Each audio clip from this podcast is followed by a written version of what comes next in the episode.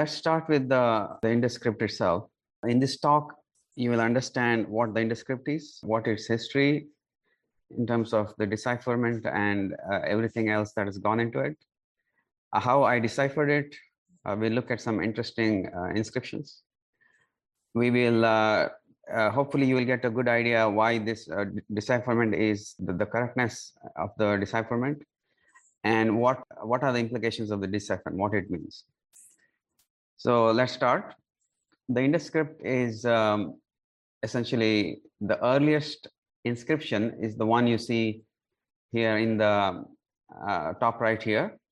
This is on a shard of pottery, and this has been dated to 3500 BC.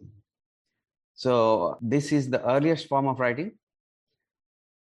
If you look at uh, the other forms of writing, China is uh, 1200 BC, Egypt is 2800 BC, Mesopotamia is 3000 BC when the actual writing started. They had pre-writing, which was essentially a person uh, noting something for only his purpose, but the writing as a as a society is something where one person can write something and someone else from some other part can easily read it. So, so as far as those dates are concerned, Indus writing is the oldest if you look at the letters, they're already advanced. In this 3500 shard, it is already abstracted, which means that the writing probably started much earlier and based on Phoenician writing, the evolution of writing in uh, uh the Middle Eastern Semitic scripts, this would mean that the early uh, writing actually was probably invented around 4000 BC.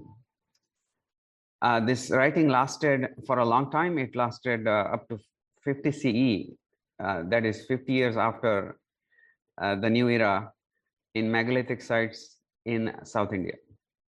So uh, when we say there's Indus script, uh, you know, I'd like to say Indus script is everywhere. It's not just in Saraswati Valley. It was also found in um, Sanur in Tamil Nadu in a megalithic site. It's found in many megalithic sites. This is just an example I have uh, put here.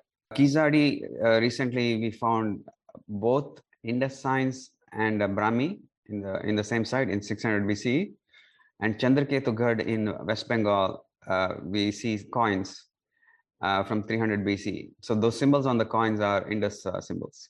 In Qutub Minar, we find uh, Indus scripts. In uh, Western Iran, in a site, we find Indus scripts, and also in uh, Bet Dwarka, we find these inscriptions. So this is this script was very widely used uh, in a large region from uh, Iran to Saraswati Valley to Bengal and all the way south to Kiladi, which is uh, in southern India. So what is the Indus script problem? This script has been undeciphered for more than 100 years. And many people say that it's the most deciphered script and with the most number of uh, languages. It has been deciphered as uh, Tamil, Sanskrit, some people have tried to decipher it as a Middle Eastern language, and recently somebody deciphered it as Japanese. So uh, just because someone deciphered it, it doesn't give any kind of uh, satisfaction that that it is the right one. It is because all decipherments are non-falsifiable. So someone just shows a, uh, you know, um, a decipherment and said, "Hey, I figured it out." So there is no way to verify it decipherments also cannot be reproduced, like someone else cannot trace the path of uh, decipherment and recreate them. The other issue is that the classifications of the signs, they have, you know, various people have classified it between 360 and 720 signs. So Parpola has about 365, 370, something like that signs. And uh, Epigraphica has about 720 signs but in reality, there are about 100 base signs and there are many composite signs, which means, you know, two or more signs combined to create other signs. So it all depends on how uh, someone has classified them. So this is an example of what the is the state of the decipherment, uh, what looks today. This is uh, Parpola, and he deciphered it as Tamil. Uh, and if you see, he, he the his longest uh, deciphered inscriptions are only two letters long, and he's deciphered about 24. And uh, it's very arbitrary. This uh, double circle, he calls it as rings or bangles. And uh, the three strokes, uh, the three you know line strokes. He calls them a hearth, uh, and he you know he interprets it, it, as pregnancy bangles. It's very arbitrary. I could, for example, um, interpret it as nuts, and three knots and squirrel knots. It it wouldn't. My interpretation wouldn't be any better or worse than his. So this is essentially the state of most uh, decipherments which are uh, try to claim the decipherment is uh, logographic. Uh, this is S.R. Rao, he's an archaeologist. He deciphered it as, as uh, Sanskrit, and the way he did that was he looked at all the signs. He looked at similar signs in Semitic scripts, and he got about 15, 20 Semitic scripts uh, symbols that look somewhat similar, and he guessed the rest. This enabled him to decipher much longer um, scripts. If you can see, there is five, six uh, symbols, uh, but still there are a lot of symbols that are undeciphered. Uh, so what is our approach to decipherment? One is we analyze the script, we try to figure out how to, uh, what, uh, what's the way to decipher it. And we find a proven and easy to understand method to decipher it. So the, the key is uh, I didn't want to do a, something that is my own method because then I have to kind of prove the method. Uh, I wanted something that is well established and uh, there wouldn't be uh, a lot of questions around it. The other criteria was that I wanted it to be easy to understand for people. The decipherment, I wanted it to be falsifiable. So science is uh, essentially a set of falsifiable statements. And if it's non-falsifiable, like if you saw Parpola's thing, then people will simply, uh, you know, anyone can just randomly create those things. It, it has no scientific value. So I wanted something that is, uh, someone could falsify. So let's go to scripts. Um, if you uh, look at the, the, kinds of scripts that exist, broadly they are in uh, three, uh, there are three types. One is, uh, the first is logographic, which is Chinese this is a random tweet, uh, you know, on Weibo, which is the Chinese equivalent of Twitter. I just copied the Chinese. Uh, and that is essentially, it looks like this. You rarely see any repeated characters because every sign is a word. And in Chinese, for example, a single symbol is a word. As you can see here, the first symbol at the bottom here is, is Ren, which is a person. The second is Mu, which is wood. And the third, uh, you know, if you want to, to, to take a second to guess what it is, uh, go ahead. It's actually horse. And until I told you it's a horse, you probably you couldn't guess it. But after you, I tell you it's a horse, you can kind of say, oh yeah, it has four legs, it has a you know hoof, whatever. So the the point is, it's very hard to guess what a symbol uh, is based on an abstract uh, rendition of it. So you know, in in many uh, Indus decipherments, you will see people saying, "Oh, this is a hoof," this is a you know something else. This is a nut. This is a bangle. And from that they do try to do a rebus. Uh, and because there that there is no way to determine their first guess itself is correct their rest of the decipherment essentially is based on this first guess which for you know in all probability is completely wrong the second kind of script is a syllabic and this is actually linear b the, i've translated this exact tweet into Greek and I've rendered it in Linear B. Linear B was a script uh, found in uh, a Greek island. And in the beginning, they uh, all the scholars were pretty adamant that this cannot be Greek because of their hypothesis that Greeks were invaders and uh, you know it, it, they brought the Greek language and the original language of that region cannot be Greek. Uh, but then uh, it was deciphered to be Greek based on uh, one of the words that was only found on the that island and the it, it was a non-expert who guessed that this must be the name of the island and from that guess of those two two or three letters they were able to decipher the rest of the the, the rest of the script so linear b uh, a syllabic script essentially as you can see in the central section here has symbol for a combination of a consonant and a vowel. So for example, here we have five in the, in the center here, which is a, a da, de, di, do, do. And they, uh, you know, you cannot really guess that just by looking at it, what syllable it stands for. Uh, and the last is uh, you know segmental or alphabetic, and I have translated the same tweet into English. And what you see here is that there are a lot of overlaps. Uh, there, so there are a lot of repetitions of symbols. It is very very easy to see, like in memorize there are two M's, in will there are two L's, and so on. It's uh, uh, you also it's kind of obvious. The Latin alphabet, abjads, these are all considered segmental. So in both segmental and syllabic, you find common letters, you find common endings.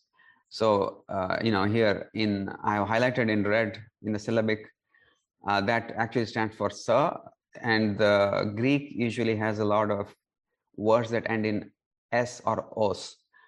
Uh, and of course, um, linear uh, B doesn't have a symbol for just s, it only has for sa. So when you write it down, you write it as sa. Of course, you see other symbols as well that have that are repeating. I mean, you, you could just glance at it, you could just glance your eye on it, and you could see that symbols repeat a lot. Now, although this these are three you know high level group, it is very normal to see repetitions of symbols in syllabic and segmental and um, uh, when you know for example in uh, the linear b you see the letter s which is highlighted here it's uh, and um, it exists because there is no word for s you have to use sa and that you see a common endings uh, in syllabic because many languages tend to have endings in uh, certain common endings. In many languages in many scripts you don't have you occasionally will have a combination of these. So logographic will ha essentially have syllabic markers. So chinese really is logosyllabic uh, japanese for example uses chinese uh, letters. They call them kanji. And they also have uh, you know roman letters. Uh, they write letters in roman. It's called romaji. Uh, japanese itself has two entirely different systems of syllabic. In alphabetic systems, you can use an emoji that you can consider as a logographic character. So there is no, you know, there's, there's occasionally you will find some signs in writing that are not purely uh, either syllabic, segmental, or logographic. So that, that's that's normal. So let's move on to the next slide here. If you look at Indus script, it's very clear there are a lot of repetitions. You can easily see the fish sign you can see the square and uh, two um, numeric markers here that are you know that are repeating in many slides uh, in many inscriptions so it is um, very clearly it is either syllabic or segmental. It is unlikely to be logographic. Logographic is essentially if you look at logographic you have a large number of symbols. You have chinese has 6000 uh, basic symbols. It has over 40000 uh, you know actual symbols. Um, Mayan language has 1250 or so symbols.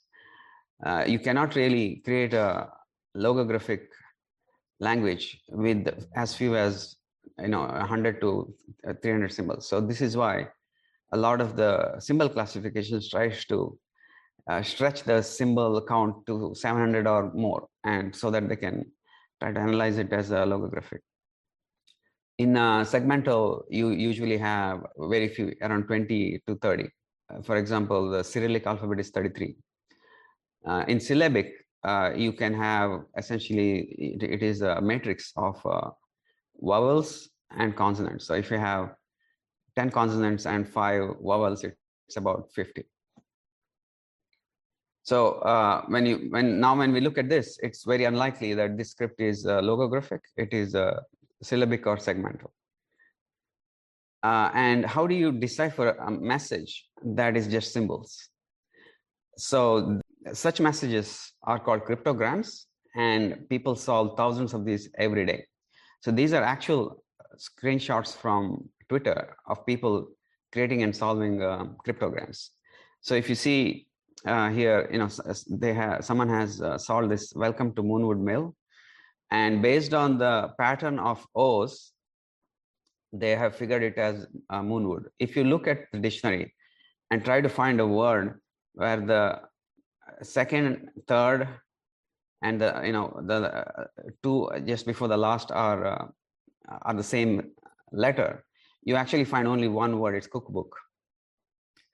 Uh, but based on all the uh, characters, uh, you know, the people can figure out what they stand for. This is called a cryptogram, and uh, this is a very well understood, you know, fun. It's like uh, you have crosswords and uh, so on in the newspapers. You also get cryptograms. Now, although this this is how cryptograms, you know, can, can use any symbols what usually happens is in newspapers and so on, they, they don't create their own symbols. They just use a rearranged alphabet. But the, uh, the problem is just the same. It's just, uh, it's a lot easier to just rearrange an existing alphabet or use numbers or so on. Typically in a cryptogram, it's a quote by a famous person. This example, this is from uh, Ralph Waldo, Waldo Emerson. And uh, so this is the cryptogram. The black is the actual puzzle. The blue is the solution. Now, how do you solve this? A lot of this is solved by trial and error. Uh, you know, people look at the short words and try to guess it's it could be a is, B, to, and so on. And then you know that there are ways to solve it. Uh, most uh, people who use regular expressions, what they do is they find unique uh, pattern. In this example, I'm going to pick this word millennium, and uh, I'm going to pick this, you know, BBRR. You know, it's a double repetition in a word and I can try to solve it using something called a regular expression. So people who are not in the uh, programming world, uh, uh, the, you know, for, for their benefit, I'm just going to explain what a regular expression is.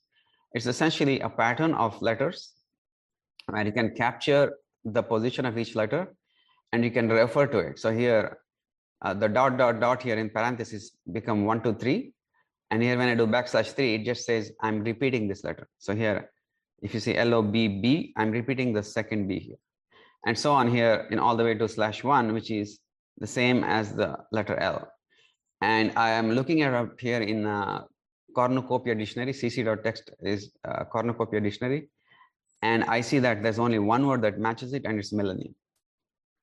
So once I uh, decipher this, I can look at all the characters, all the words which have only one letter missing. So for example, here BHN, if I do the similar analysis and I find this is let, so n is t, then I can go to here and put the t, and now I just have to guess x, and then I could guess this as minutes. So this qx becomes as, and so on. So this is how you do it. This is um, this has been uh, in the pub, you know, this is public domain since I think at least 10 years. In the Perl community, Perl is a programming language for text manipulation. This has been known for over uh, you know 10 years. So now the the reason i chose this is because a long cryptogram more than 100 years 100 uh, letters is considered unsolvable in two different ways. So you cannot take this and solve it in a different way. Like you cannot use uh, get some other message out of this anything meaningful even meaningless you cannot get you cannot you cannot find other words that fit this for the same um, values of the symbols it's just it's just uh, highly improbable. Now let's try to uh, see how you would do it with short words because in uh, Indus scripts you have uh, you know you don't know where the word boundaries are. There's no spacing. So uh, we will try to solve this in our own made up cryptogram. So here you have these two words and uh, they have you know you know the first two symbols here and the first two symbols in the second one you're trying to find the value of the anchor symbol so the way you would do that is you would uh, use the regular expressions and find what matches uh, this pattern. So the two words that match T and H are, are the and die, and the four words that match A and N are these. So that means this anchor symbol must be the intersection of these two sets, E and Y and ADTY. And that happens to be Y. So you have deciphered it as any and die. So this this is essentially it. It very it's very simple. Uh, now, what happens if this intersection doesn't produce a unique value? Well, you need to get one more, you know, one more piece, and then do an intersection over and over and over again. So this is the formalization. As I said, this is a pre-existing uh, technique. This is not something I've invented, but I've just written it formally. The only difference is here, instead of the dot, which represents one letter, we are doing dot plus, which means we are taking a whole string of letters. This will enable us to capture both uh, segmental, syllabic, and occasional logographic characters.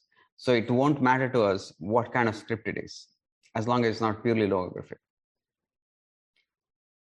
So if you look at the signs, you can see that the signs have evolved over 1500 years. So from starting from 3500 to around 1900 BCE, uh, and you can see the abstraction. You know, so it gets more and more abstract. It's initially it's it, they took a lot of effort to make it very detailed to look like an you know an animal as a horse in this case and as time passes they make it more and more abstract and eventually it doesn't even look like a horse so now when indus people try to the, the scholars who try to solve it try to classify it it is very arbitrary.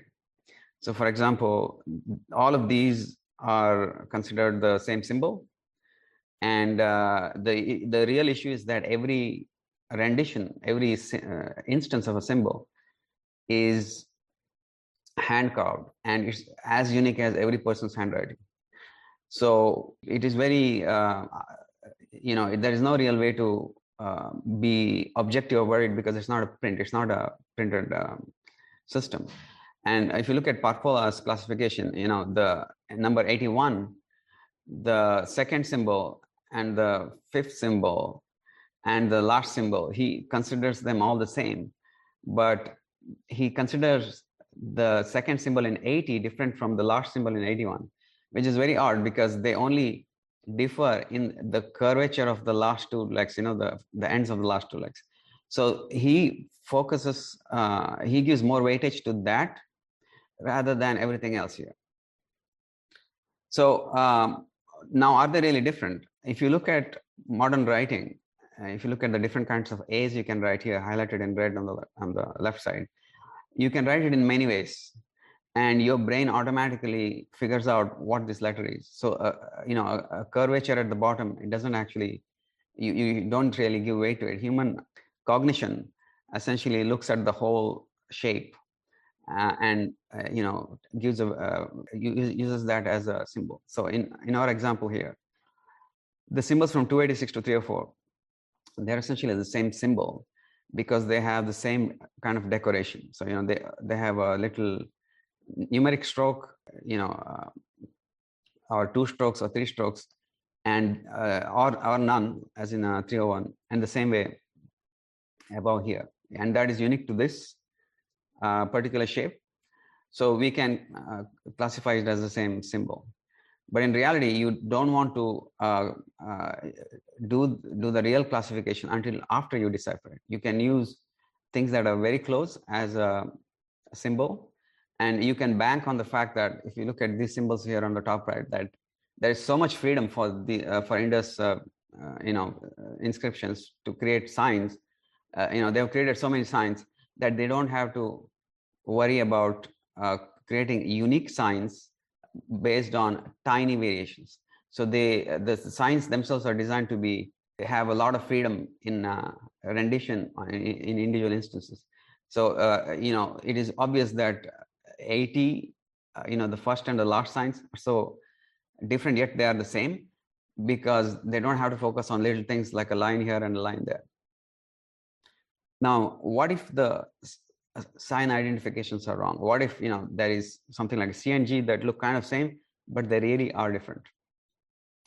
And what if the signs that look different are really the same like this this a and the, the this uh, script a uh, and what if one of the signs is deciphered incorrectly you, you see how in our system we are deciphering one sign and then using the decipher to decipher the other sign what happens if one of them is deciphered incorrectly so in in the cryptogram method, what will happen is the regular expression will stop matching and your decipherment will hit a dead end and you have to restart from, uh, from scratch.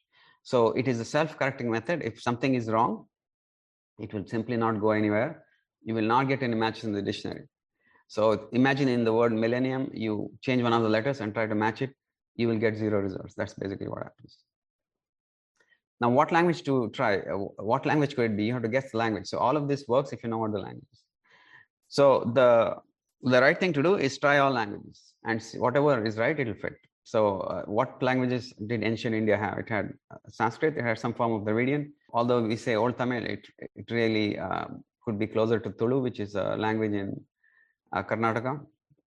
Nihali, which is a isolate. It's unlikely uh, isolate is a language, but uh, is a language of such a large area. So, but you could try that.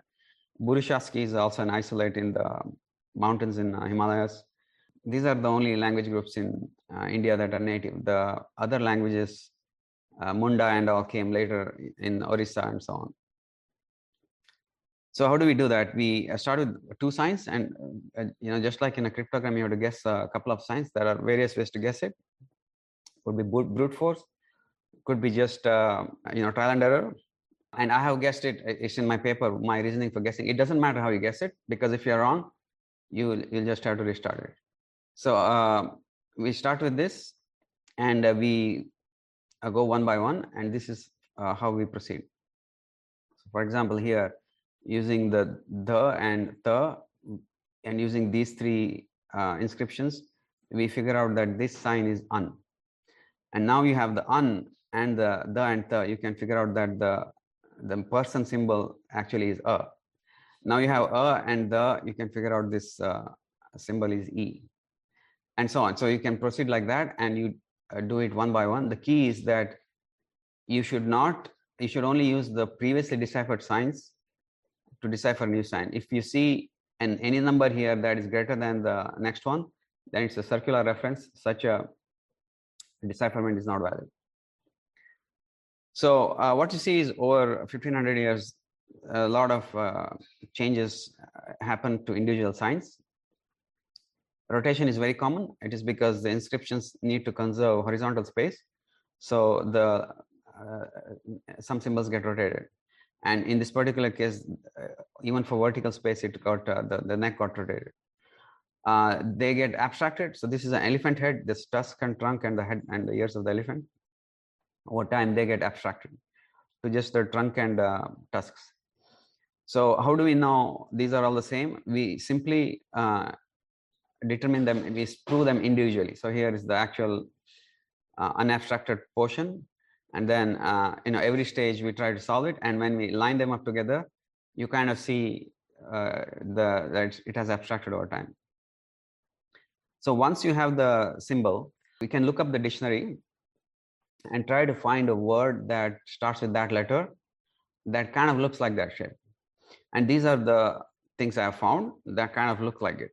There in some cases there's uh, more than one word like for fish there is mina as well uh, but in many other cases, uh, you know, this is the only obvious word for it.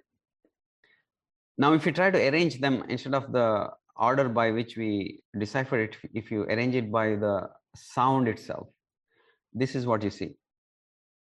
And uh, for the same sound, what you see is that the words are very, very close. So for the, you know, starts with drum becomes tardula, then tandula, and then tala. So this uh, and similarly for Bakshatra, Bakshapatra and Bakshatra. And Madara Masta, which is elephant head, eventually becomes Mastya and then Maya, which is horse. So apparently what's happened is that these symbols have been orally transmitted and they got they get a little mutated, they get a little changed. And that is why you have so, uh, so many symbols. And uh, the base symbols turn out to be only 81. And then there are um, uh, comp composites composites essentially are read as it's a it, it started as a space saving mechanism because there's not a lot of horizontal space. So they started writing it uh, one below the other. And you just read it as two symbols. It's, it's very simple to read uh, uh, composite symbols. So some symbols are decorated. Uh, you know like we saw these uh, these line strokes and usually it's uh, three or four line strokes. This is the most uh, one to four line strokes. This is the most uh, common way of decoration. And uh, what they do is, uh, what it does is, these are found typically at the beginning of the inscriptions. And this is a way to indicate that the inscription is read from either left to right or right to left. Uh, most of these, almost all of these are on the right side, which is the first symbol and occasionally they're in the center and at that time it is a word boundary marker So once you have the symbols, once we deciphered all the symbols, if you you may have already seen that the some of the symbol signs are very uh, close to the Brahmi symbols.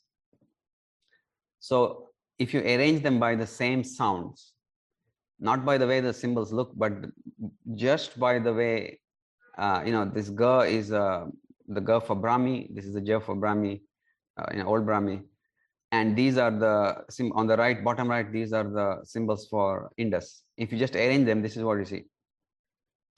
And what you see is pretty much every symbol is not even a derivation, it's almost an exact symbol from Brahmi uh, from Indus. All Brahmi symbols, except you know the E here, seem to have come directly uh, from Indus.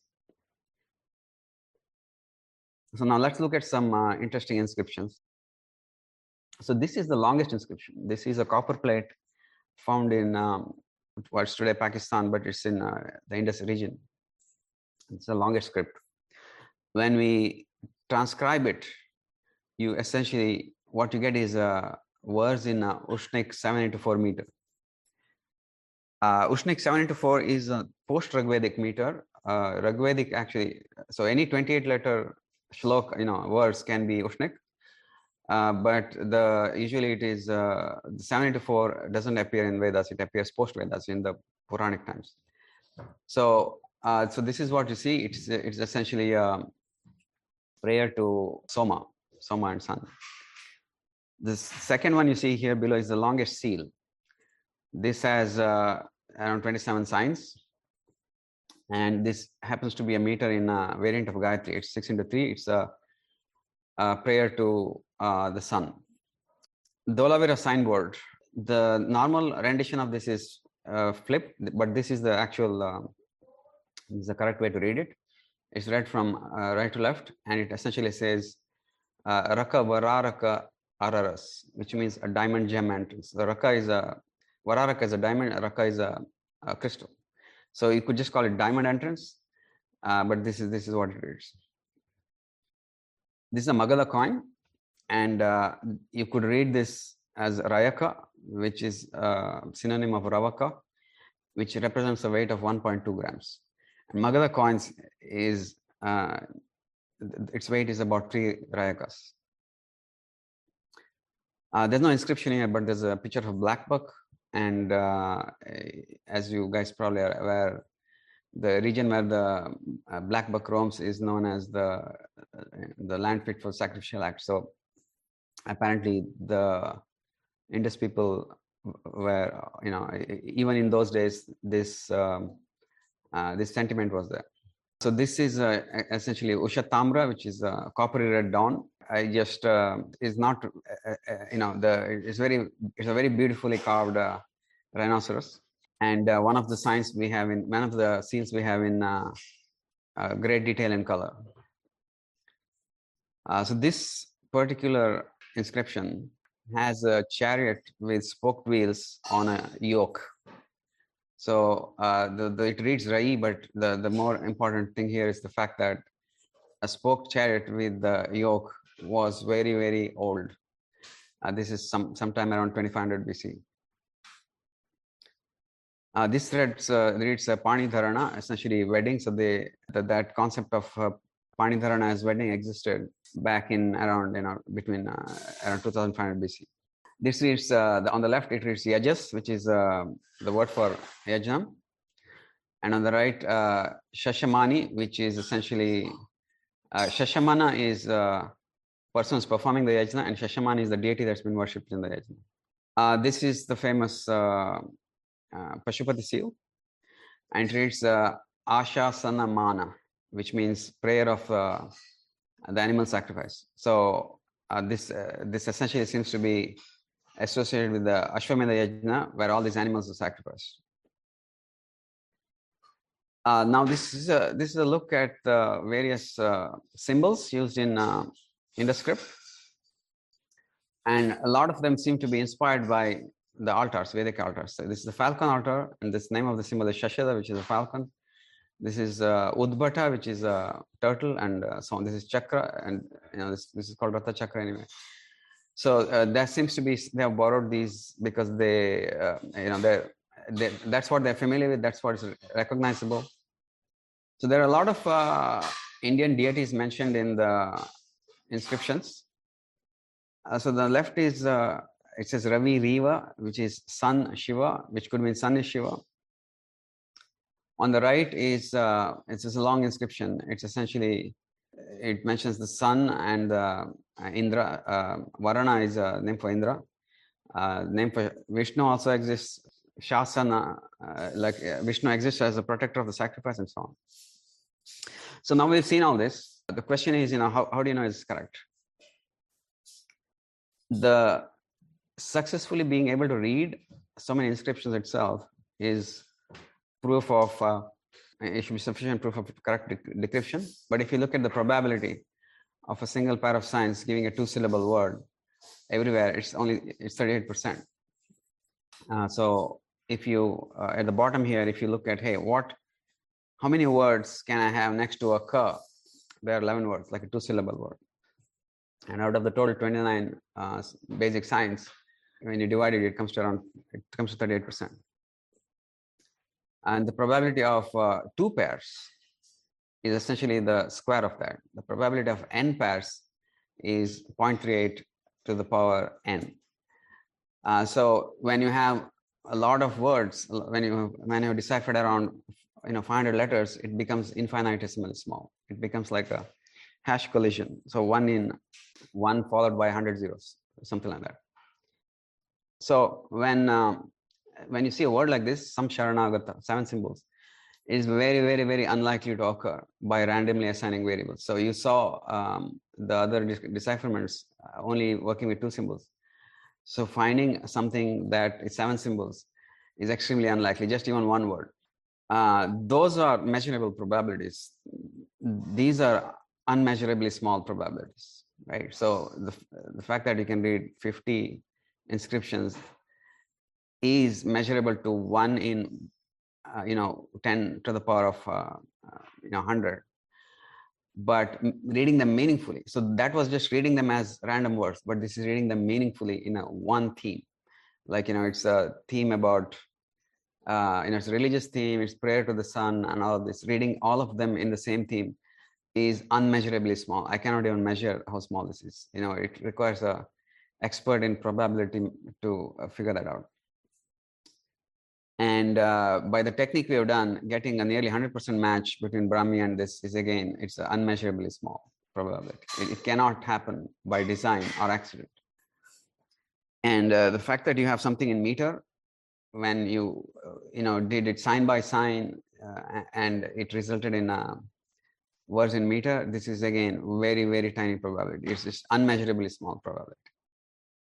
Now I had some criticisms from people who read it and one of them they said is you know the syntax is of the language is it doesn't have the right uh, vibhakti and so on uh, this is actually uh, their own claim on the language of 2600 BCE based on their knowledge of 1500 BC and 600 uh, BC uh, grammar. So this, this essentially is their own claim. It's not a criticism.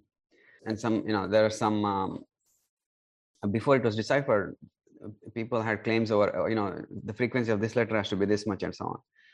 Uh, frequency changes over time. So we know from the Bible over a thousand years, the frequency of letters has changed. New letters have come up, old letters have been dropped, and so on. And that is not something you can do before a decipherment because they don't know which symbol represents what. So, for example, th has four symbols. And if you count them as individual different symbols, then any analysis analysis you do on that is, is pointless. It, does, it doesn't have any value. Uh, the one of the other criticism I've said is well, hey, this sign actually is a different sign. And, and again, I say the same thing. You cannot make that before decipherment. It's all these are not uh, criticisms; they're all uh, claims. And uh, the method itself, as I said, it's uh, not my own. It's already existent. The actual decipher, the step by step, you see the the where every sign is deciphered. No one has made any um, uh, you know uh, criticism or uh, refutations of those so that's that's what the situation is so uh, is this falsifiable so falsifiability is very important because that proves that something like this is a science and something that you can um, quote and build on for um, you know other new other uh, contributions. So what anyone can do to falsify this is take another dictionary. So I have taken the Sanskrit dictionary, but you can take any other dictionary, English or Arabic or uh, Korean, Japanese, anything, and follow the same steps. You can indeed follow the exact same sequence of symbols that I've solved, and then try to create similar um,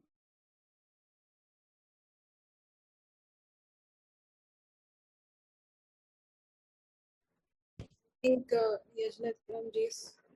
good explanation as to why there are allograms. So like we saw with Tandula and so on. Yajnath uh, you your audio went off for uh, about a minute. Could you just repeat the last four five lines again? Sure. So the way to refute this is very simple. Uh, take any other dictionary and try to re-decipher the symbols in that language. So you just need a dictionary and you need a weekend and you can try to prove that this actually, you know, this this doesn't work, uh, I can create uh, something similar in a different language. And uh, uh in such a decipherment, you should have values for uh, all the symbols. You should have a good explanation for the allograms, which is, uh, you know, like you saw for the, you had tardula, tandula, and so on. You need a, a good explanation as to why all these symbols have the same sounds. You need to be able to read the longest 50 inscriptions meaningfully not just like donkey moon bark. It's you know it has to be uh, it has to be meaningful to the reader. Uh, and uh, you know it would be good if the largest uh, inscriptions are in some kind of classical meter if it's arabic it has to be in classical arabic meter uh, and so on you know religious uh, so essentially something that looks like this then you know then you can say it's falsified and people have tried it they could not move beyond two or three signs in any other language. So uh, I just like to discuss the implications of this decipherment. Um, the first implication is that IE languages originated in the Indian subcontinent because we uh, know that this writing is invented around 4000 BC. It's definitely attested from 3500 BC. So whatever happened in you know steppes or wherever in 2000 BC, in you know, it's irrelevant. Uh, it, it, doesn't uh, impact us anymore. Uh, we also see from the references to you know Vedic concepts, the deities and so on that the culture is continuous from uh, IVC. Whenever IVC was uh, reasonably urbanized, I, am putting a conservative date of 7000 BC. It could be earlier. Uh, we know Harappan civilization is Vedic related. Uh, and one more thing is uh, the in the derivation, you guys really should read the paper for more details. We cannot pack everything in here. But the couple of symbols, the un symbol, the jar symbol, it is essentially a proto-anuswara, right? And we see that in the Kutub pillar uh, inscription, uh, instead of uh, Pramshu, it's written Pransu. So that usage of uh, uh, un as the anuswara instead of um existed until the time the you know Kutub inscription was made. So you see a lot of attestations for the Indus script in many places, and uh, all of them pretty much uh, you know they uh, support uh, this decipherment. So at this point, I think we can open it for questions.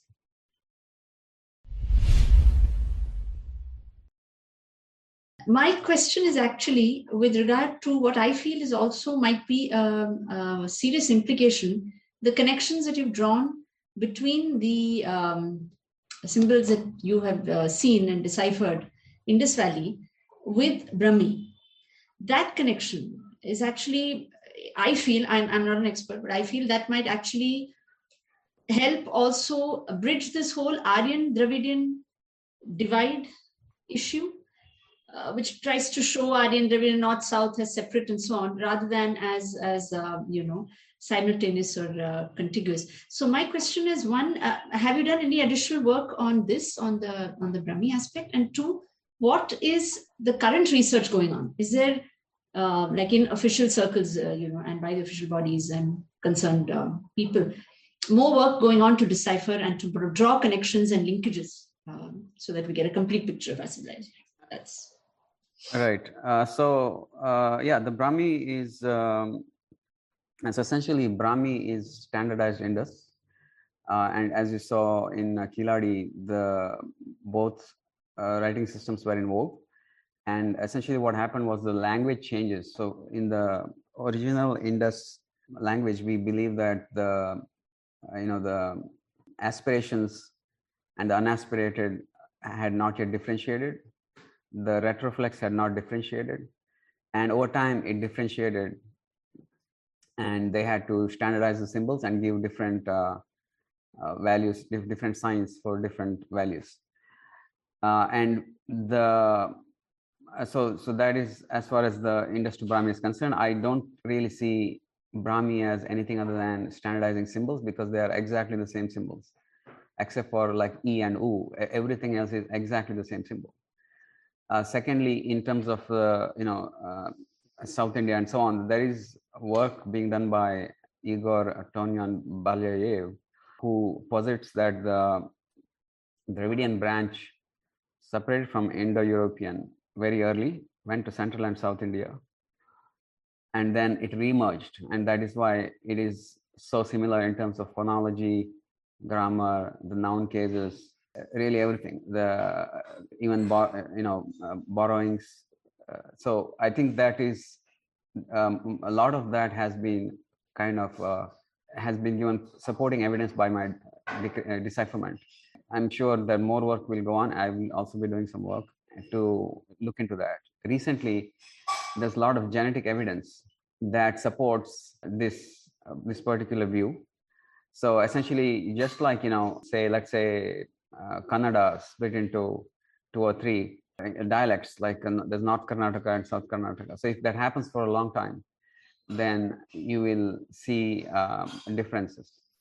So language group itself is a very uh, long discussion. I don't want to spend a lot of time on it, but just to give a short summary, language groups require a long, long time of isolation, more than 10,000 years. So we know that because of Japanese and uh, North and South American languages, it took uh, it takes around twenty thousand years.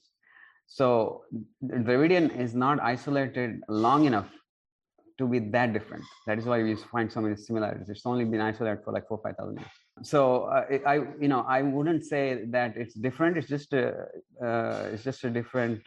It's just sufficiently different that you can try to make a claim it's a different language family, but it's not. It's not really that. I'm sorry, I forgot your uh, second question. Is someone else doing research? Yes.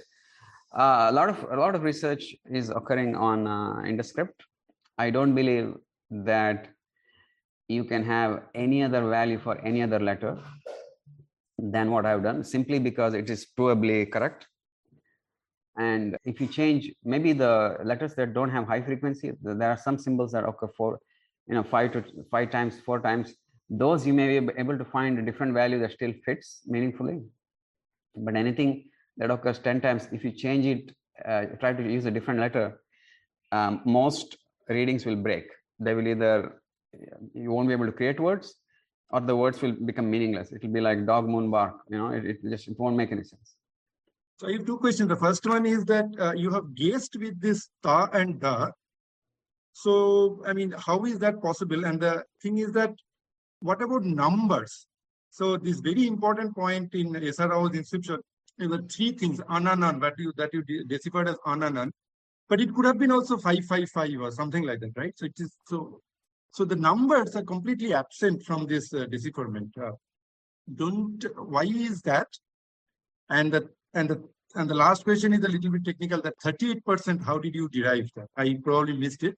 But the more important question is what about numbers and how did you get the initial guess? Okay, so uh, numbers and uh, initial guess, these are your two questions. So uh, numbers, essentially, uh, what we saw is that the numbers just use their first sound of the number. Uh, and, you know, uh, that's essentially what they did. And the way it evolved is that when they started running out of space, they started trying to create symbols at the end of the inscriptions that can stand for um, more complex sounds. So for V, they used uh, two marks. which which is V is two in uh, Sanskrit. And once they started that, then for the sake of consistency, they started using other uh, numeric signs to stand for their own uh, values. Have they uh, written any things that are like number? Yes, they, they do have Eka. Uh, like there's a there's an inscription which says Dada Ekapad, which means gift of Shiva, and there they have Eka, but it's spelled out as A and Ka. Uh, that, that's the first one. Second one, initial guesses. Uh, initial guess actually it's a, a pretty complicated thing. Uh, the first one is if you look at uh, the and the, they are essentially identical to Brahmi. So you can just guess based on that. And the initial guess, as I said, doesn't matter. You could do it through brute force or anything else.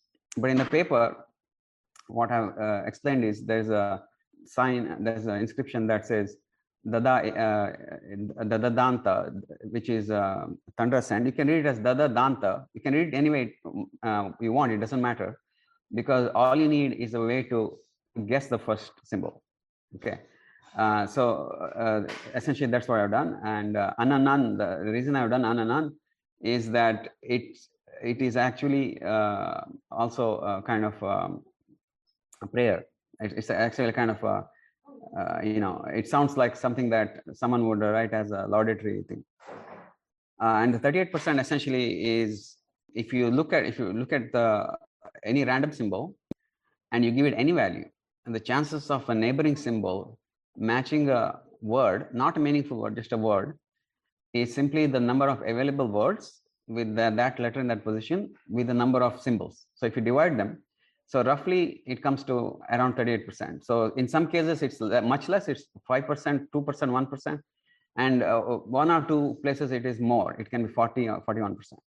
But I've be, you know, as a, a kind of a general measure, as a kind of a conservative measure, I've taken 38%. So uh, my first question is, have you made an attempt to reach out to academia, at least in India, to get their views on it? Because somehow, uh, I mean, this has to become mainstream. This, this is such a big, big, big breakthrough. And uh, I had a second question about the Indo-European homeland. So how did you conclude from this decipherment that India is the Indo-European homeland? Because that could still be further back in time, right? So even if you're saying that 4000 BC, we have these scripts, it could still further be back in say 6000 BC because that's the theory of Max Planck Institute 6000 BC Iran. So how did you conclude that? Yeah, thanks.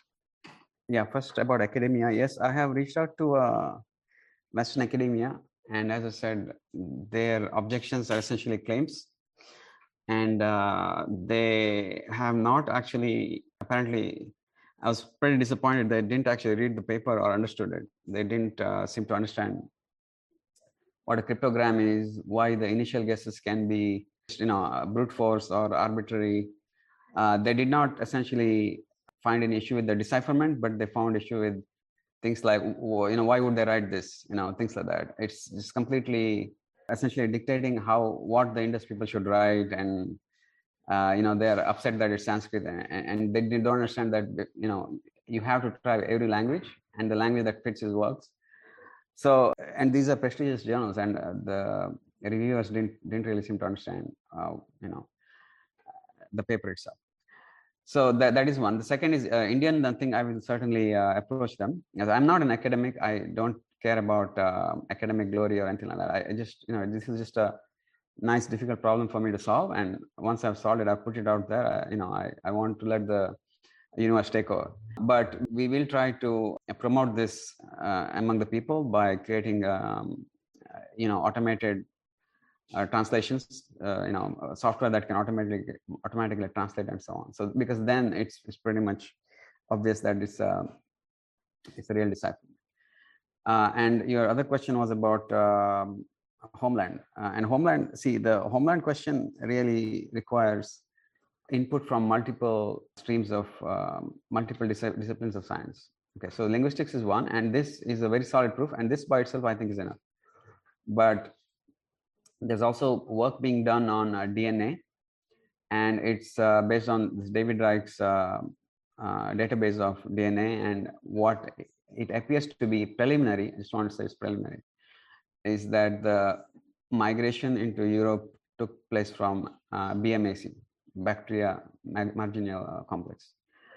and uh, uh, you know we're still working on that. The, you know there's a team working on that. When i say we it's not me but there's a team working on that. And when once that becomes a little more mainstream uh, maybe we can have another talk and uh, discuss those. Naive questions? Uh, if you might forgive my naiveness. One is I, um, um, you talked about a few long inscriptions that you kind of like deciphered is that the limited amount of long description, uh, long inscriptions available in Harappa? Uh, do we have more that is kind of not accessible to you, or uh, or is it, is that all? So that's the first question. The second uh, question I have is, in terms of language, you know, um, Brahmi was used to write uh, not uh, just Sanskrit but also other languages and all of that. So in terms of language is is this uh, from this are you able to make out okay uh, is are these inscriptions closer to uh, vedic uh, language or uh, the later classical sanskrit language? Because from this i'm not able to actually make out either. So i just thought uh, i'll get your opinion on that. Right right so the number of inscriptions these are the longest the as i said the the first you know the, the first two are long enough that they are actually uh, verses. And generally after that you have you know between you know 20 something to you know 10 uh, symbols. And the top 50 are around uh, after you cross the, the longest 50 it's, it's around nine symbols nine signs per uh, inscription so we don't have a long uh, a lot of long inscriptions. If we had long inscriptions it would have been a lot uh, you know it would be a lot simpler to decipher it. But we have short inscriptions and uh, fortunately because we have so many short inscriptions we can use the regular expressions method. And uh, your second question is about brahmi. Uh, does it mean so a script can be used uh, you know with modifications for any language so you see cuneiform was used for greek it was used for semitic scripts it was used for uh, you know hittite uh, similarly, if you have Latin, it's used for European languages, both uh, Southern European and Northern European, and it's used in Vietnamese and so on. Uh, even for Turkish now uses. Uh, so script doesn't imply that you know it's it's uh, uh, from the same language family or anything like that. It's just a technology, and people who don't have the technology will simply borrow the technology. One thing I want to know is there any study made whether these symbols um, are quite matching with the other contemporary civilizations of that time. Is there any uh, similarity in symbols? Right. No, there's for Indus symbols. I think there there have been studies. Indus symbols are so varied. There's, you know, you can find two or three symbols that match uh, something in uh, Egyptian or something in uh, uh, Phoenician or something like that. But in the Semitic scripts, most of the the number of symbols is only about 22, 23 whereas in indus you have eh, depending on the classification you have eh, you know 100 to 700 you know depending on how you classify it so there is no real point in comparing it. But yes uh, the the basic geometric stuff you find everywhere you know line circle uh, like something like a wheel something like a fork. Uh, those those are very common things that all uh, you know populations will uh, you know use. So there is, um, so even for example, in linear B, you have that some symbols that look like, you know, Indus symbols, but the, I don't think that is uh, in any way meaningful. So my question concerns, first of all, a, uh, a pretty nice talk. Now, wh why is it that we have so many uh, like distinct symbols for representing the same syllable?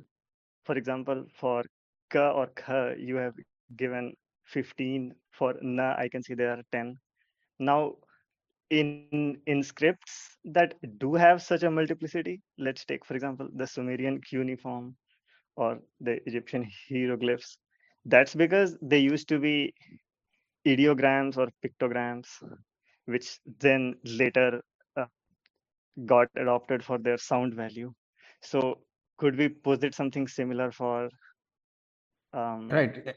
Yeah, I, I already covered that. Right. I already covered that in the talk. Essentially, the there are two forces here. One is the allograms themselves, the other is the variants of an allogram. The allograms occurred because the names of the allograms were transmitted orally and got mutated. Right. So, you know, Tardulia became Tardula. And Tardulia is a drum, Tardula is a, a fighter or a warrior. So that's why you have two, uh, you know, signs for it. And then over time, over 1500 years, there are, uh, you know, the signs got more and more abstract. So they became uh, different. So that is why you have so many sounds for it. And uh, some of the signs essentially got mirrored. Okay, because when you carve a, a seal, you are carving the mirror of it. And sometimes if you forget to carve the, uh, the mirrored image, if you forget to carve the mirrored image, then um, you know that, that that becomes another sign. So that is essentially how you got so many signs. You mentioned in your talk the Semitic uh, family. It, does it include the Aramaic and the Phoenician, on which in the internet it says the Brahmi script was modeled, and uh, the Indus Valley script and the Harappan script are they coterminous? Are they referring to the same script? Yeah, I couldn't follow the question completely. There's there's no relation between Semitic scripts and uh, Indus script. Indus script precedes uh, all the Semitic scripts by a few hundred years. I'm, I'm sorry. What's uh, what's the other question? See, the Aramaic was the uh, language in which script and language in which the Bible was the first Bible was compiled. Right. Is the the uh, when you scroll browse the internet, it says Brahmi was modeled on the Aramaic and the Phoenician. Yeah, that's an uh, that's an unattested uh, statement. It's a guess.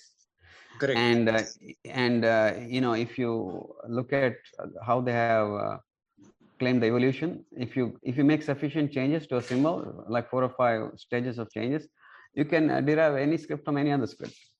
But if you look at the Indus symbols and the Brahmi symbols, you don't have to do any changes. They're pretty much identical with just minor rotation and so on. Is it I'm working or help trying to help Dr. Kalyanaraman ji at, in Chennai, who's done a great job in deciphering of Indus Valley script. Are you in touch with him by any chance? We have tweeted on, uh, you know, we have tweeted at each other, yes. Okay, just wanted to know. I'm trying to look, find some people on artificial intelligence and machine learning who could help him decipher because he has already done about 8,000 words of the of the Indus Valley, uh, you know, script. So is it? Uh, so I'm trying to see if there's somebody out there who's interested in that. Right. So uh, Kalyan's uh, decipherment is logographic, and as I said, he looks at a thing and says, "Oh, this is a this is a hoof, and it sounds like this. Therefore, it sounds like tin."